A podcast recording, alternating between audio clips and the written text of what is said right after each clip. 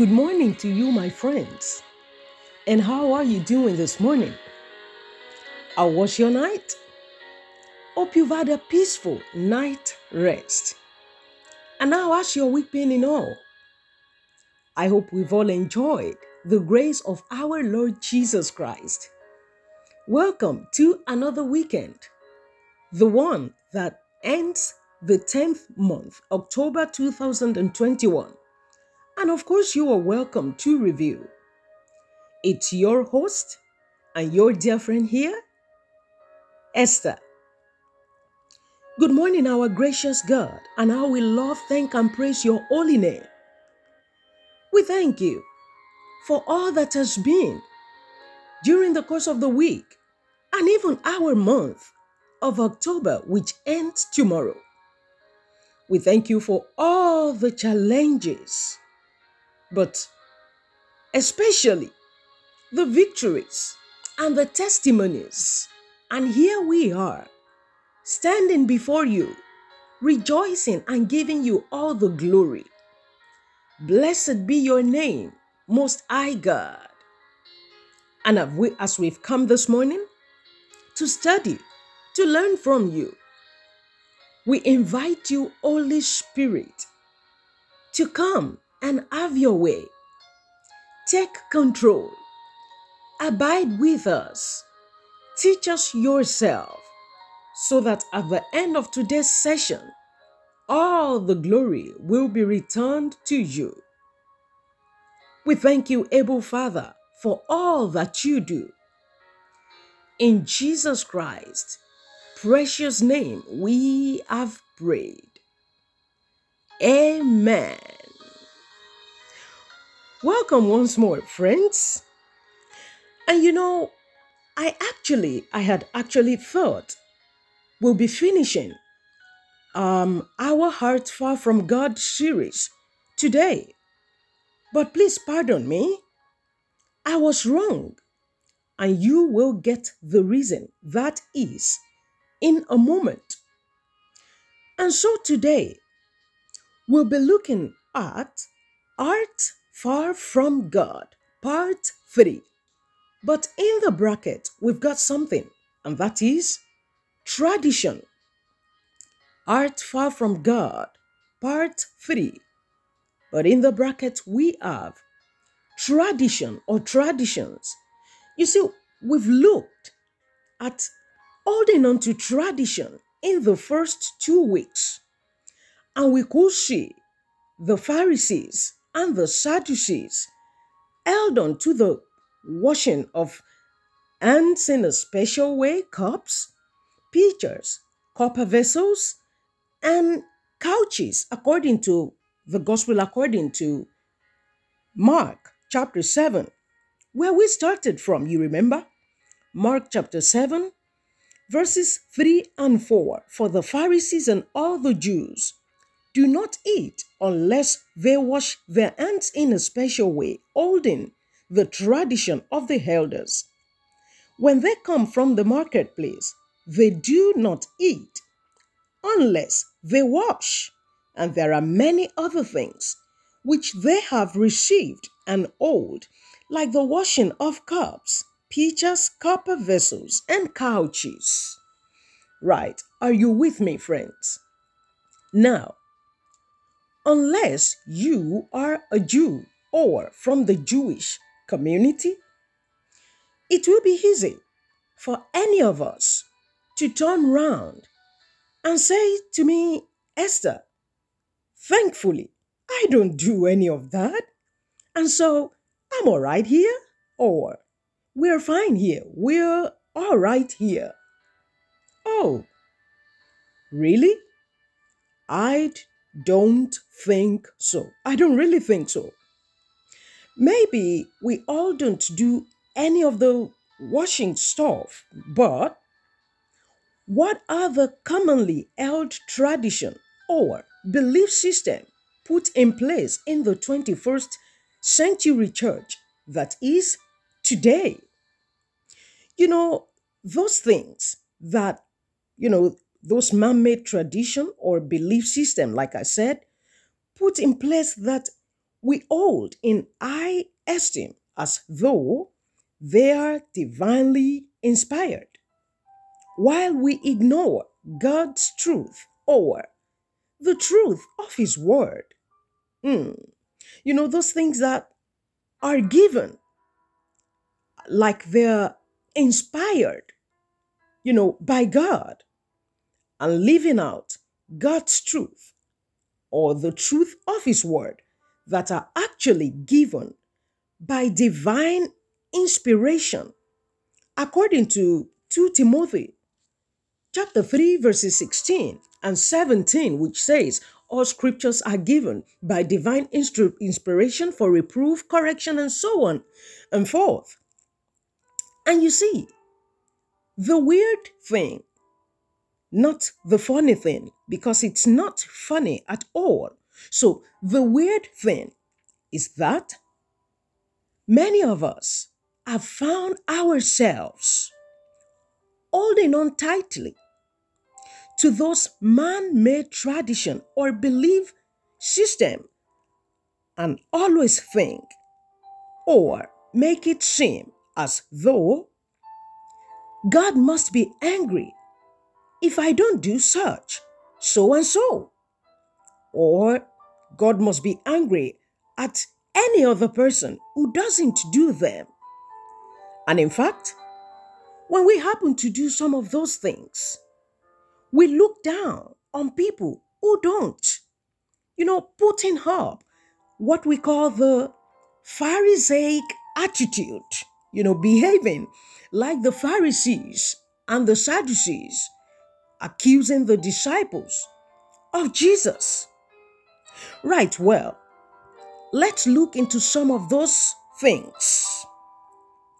The number one that I want us to address, which has baffled me so much or a lot, is dress code. Hmm. Are you thinking what I'm thinking here? Dress code.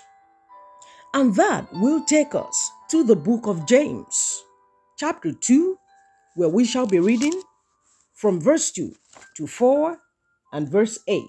Please come with me, friends, to the book of James. After the book of Hebrews, James chapter 2, let's start reading from verse 2 to 4, and then we're going to read verse 8. Verse 2 reads, For if there should come into your assembly a man with gold rings in fine apparel, and there should also come in a, in a poor man in filthy clothes, and you pay attention to the one wearing the fine clothes, and say to him, You sit here in a good place, and say to the poor man, You stand there, or sit here at my footstool. Verse 4 Have you not shown partiality among yourselves and become judges with evil thoughts? Verse 8 If you really fulfill the royal law according to the scripture, you shall love your neighbor as yourself. You do well. The Lord bless the reading together, or if you were listening to each word. Amen. Look, my friends, the message for us as believers is very clear. The basis of our faith is love, as we just read from James chapter 2 and verse 8, which says, If you really fulfill the royal law according to the scripture, you shall love your neighbor as yourself. You do well. So, the basis of our faith is love and then holiness unto God, holiness unto the Lord, which of course should reflect in our outward appearance too. Don't get me wrong. I mean, 1 Timothy chapter 2 verses 9 and 10 admonished us about modesty in whatever way we choose to dress. And look, if any believer has a problem with modesty, then there's something wrong somewhere. So, the main point of our gathering is to honor and worship our sovereign God from a genuine heart. Because you see, some days people may feel like or want to dress casual and comfortable, and other days may want to look elegant or may want to dress elegant. The thing to always remember, friends, is that God searches the heart. Always remember, God searches our hearts. Number two, what are these traditions, or some of them we're looking at today? What are some of these uh, traditions that we hold on to tightly? Number two, songs or mode of worship. Right, for this one, please come with me to the book of Ephesians, songs or mode of worship. So please come with me to the book of Ephesians, chapter 5, where we shall read from verse 19 to 21.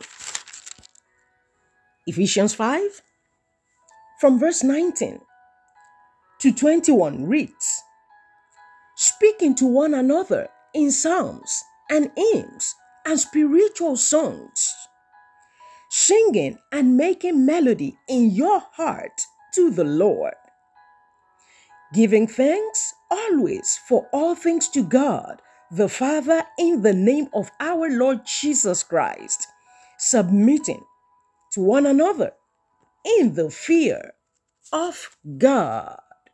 Everyone say, Amen. You see, friends, there are also belief systems attached to our worship music or songs in that the hymn singers may believe the contemporary way of worship is somehow too loud, and the contemporary beliefs aims, maybe are somehow out of date. And you see, the thing is, if the lyrics of our music or songs glorifies God in its entirety, then there's no problem as long as worship or praise flows from pure or genuine hearts. Amen. Number three, day of worship and order of service. Hmm, you see, the day, time, number of people in attendance, and how long a service lasts, and how many times we even attend during the week are all not mentioned in the scriptures, but to gather as brethren or not forsaking the gathering of brethren or the saints, according to Hebrews chapter 10, verse 25. And in fact, Jesus says, Where two or more are gathered in his name, there is. That's Matthew chapter 18, verse 20. So, the order or day of service has also been worked around or fixed by man. So your preference, different from others, does not mean their true worship or order of service is not acceptable at the throne of grace. And you see, friends, there are several other things, amongst which denomination also plays a big part. But how does all this affect our true worship? How does all this affect our genuine, heartfelt worship? Mm. Why don't you join me next week again as we look at Art Far from God, Part 4? But in the bracket will be Lip Service. I said, join me next week as we look again at Art Far from God, Part 4, but then Lip Service. But remember, friends, traditions may not be bad in themselves, as they may help to put some things, I mean, maybe one or two things in place. But its role is not the means to salvation or holiness unto the Lord. Traditions or doctrines should not be elevated above God or the truth of His word. God bless you. Let us pray.